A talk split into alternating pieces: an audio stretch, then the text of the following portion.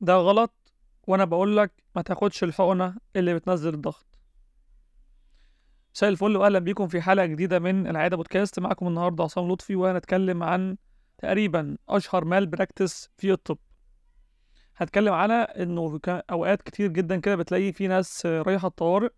مثلا معاهم شخص ضغطه مثلا 170 100 160 100 وتلاقي الناس كده متحمسة دايما وتقول يا دكتور لو سمحت اديله الحقنة اللي بتنزل الضغط. الحقنة اللي بتنزل الضغط دي اسمها معروف بالنسبة لناس كتير وهي حقنة ال Lasix في برضه بعض الدكاترة عندهم malpractice في استخدام ال ال يعني ال Lasix في تنزيل الضغط. في حالات كتير ممكن تكون مش مناسبة ليها إن إحنا نستخدم أصلا فيها ال Lasix كخيار في الحالة اللي معانا. طيب الأول كده إحنا هنعمل إيه النهارده؟ هنتكلم عن تفسير هو ليه يعني ليه المشكلة دي أصلا غلط وليه الجسم مش بيستفيد بالخطوة دي في كتير من الحالات. وفي الآخر هنتكلم عن حالتين كده يفضل فيهم على العكس المتوقع إن إحنا نستخدم فيهم اللازكس كخيار أول في إن إحنا ننزل بيه الضغط. إيه إحنا عندنا أو حد مثلا عنده ضغط مثلا ليكن هو خلاص يعني تاريخه المرضي أصلا عنده ضغط. ورايح الطوارئ مثلا ضغطه رفع وليكن 160 أو 170 زي ما قلنا على 100 أو 110 ده المثال اللي معانا. فالشخص ده الشخص ده كده على جنب هو الحالة اللي معانا وعلى جنب الناحية الثانية معانا الحقنه اللي هنستخدمها هنعمل بس مقارنة كده بسيطة أو هن هنوزن هنوزن المعادلة على الطرفين أول حاجة الشخص ده عنده ضغط يعني عنده مشكلة في الدي في الأوردة أو الشرايين.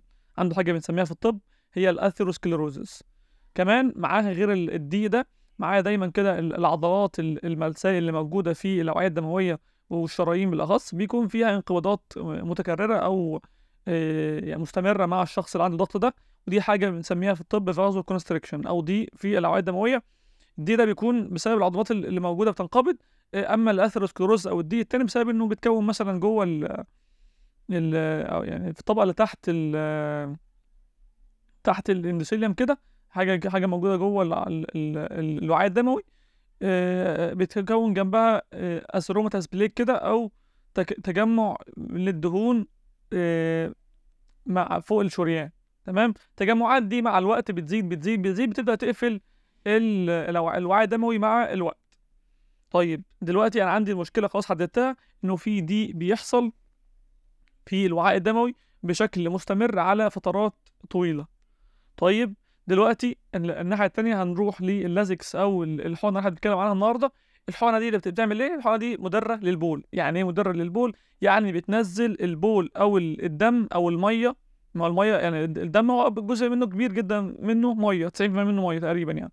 فاللي تعمل الحقنة دي إن هي بتنزل الدم أو المية دي في البول وبالتالي الضغط بيبدأ يقل.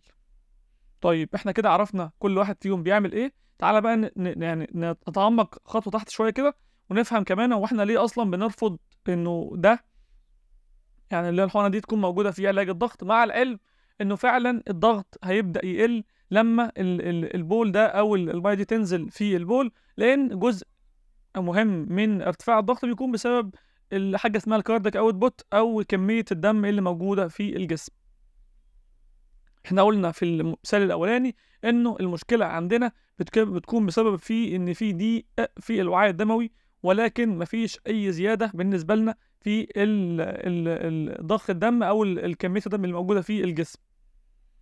طيب دلوقتي لو أنا أخدت الحقنة ال Lasix دي أي نعم في البداية هتنزل الضغط بشكل كويس. يعني مثلا لو العيان داخل بيه مثلا 160 على 100 ولكن ده المثال اللي معانا الضغط هيبدأ ينزل بالفعل ممكن تلاقيه وصل 150 و140 وده بسبب إنه كميه الدم أو المية اللي موجودة في الجسم هتبدا تضر في البول والضغط بالفعل هينخفض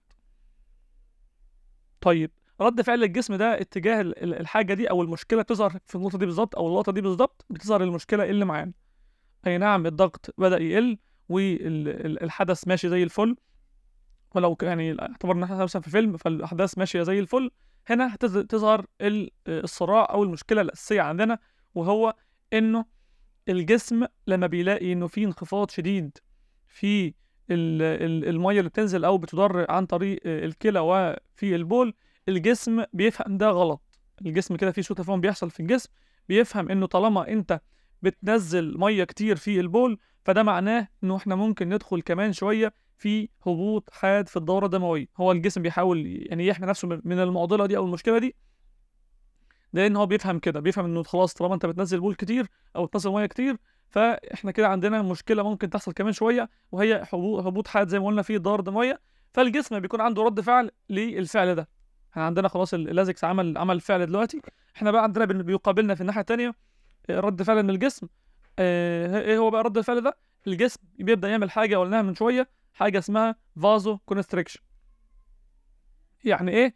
إحنا قلنا من شوية إنه بيحصل ضيق في الوعاء الدموي طبيعي مع الضغط تمام؟ فتخيل بقى دلوقتي إحنا معانا رد فعل الجسم بعد ما أنت خدت ال Lasix هو عشان هو خايف الجسم خايف أنت تخش أو يعني هو خايف عليك إن أنت تدخل في آه، هبوط حاد في الدورة الدموية هيبدأ إن هو يعمل زيادة على المشكلة الأساسية بتاعت ال vasoconstriction هيزودها أكتر وده مش عشان الضغط ولكن عشان هو خايف عليك من الهبوط اللي ممكن يحصل لو انت بدأت تنزل بول أكتر وأكتر.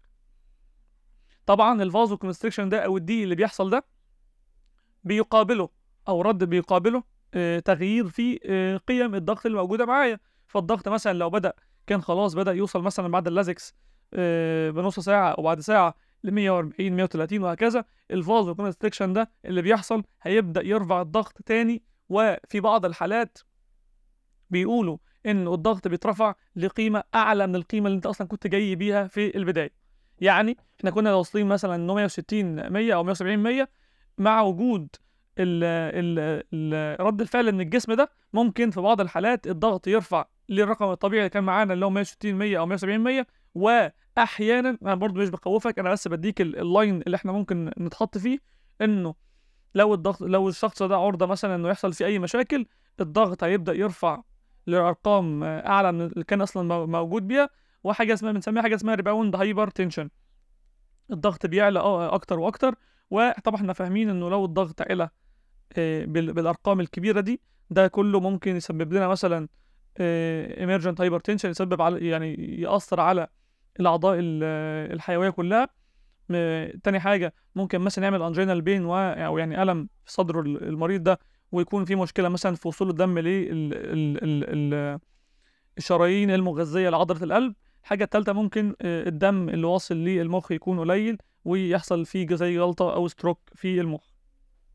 أنا بقول ده عشان بس نبقى إحنا واخدين بالنا إنه آه، اللازكس أي نعم في البداية بيضحك علينا بيقول لنا إن أنا نزلت الضغط ولكن آه، هو بينزل الضغط بشكل وهمي بشكل مش صح ولا ال- والصح إن إحنا ما ينفعش نستخدم إيه اللازكس خوفا من الآثار اللي ممكن تترتب على آه، على إن أنت تستخدمه. بعد كده إن هو زي ما قلنا رد فعل الجسم بيكون مب- مبالغ فيه شوية بيتحمس شوية علينا وممكن يدخلنا في emergent hypertension severe hypertension anginal pain ويمكن يعني يدخل معانا مثلا في MI أو في آه، جلطة أو stroke في بعض الحالات.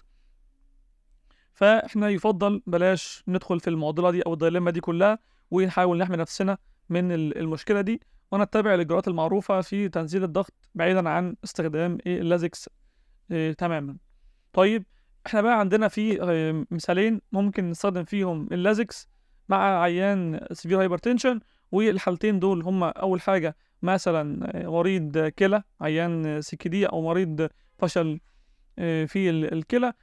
أصلا المريض ده بيغسل ولكن عنده مشكلة إنه في آه، آه، دم أو مية متجمعة على الرئة كبيره فممكن ساعتها أستخدم معاه فعلا آه، مدرات البول زي اللازكس. الحاجة التانية لو في حد عنده ارتشاح آه، في المية على الرئة يعني ارتشاح آه، كمية كبيرة من المية على الرئة سواء كان السبب بتاعها دي ضعف عضله القلب أو ايا كان بنستخدم مع المريض ده ك first line أصلا أو كخيار أول بالنسبة لي هو حقنه اللازكس.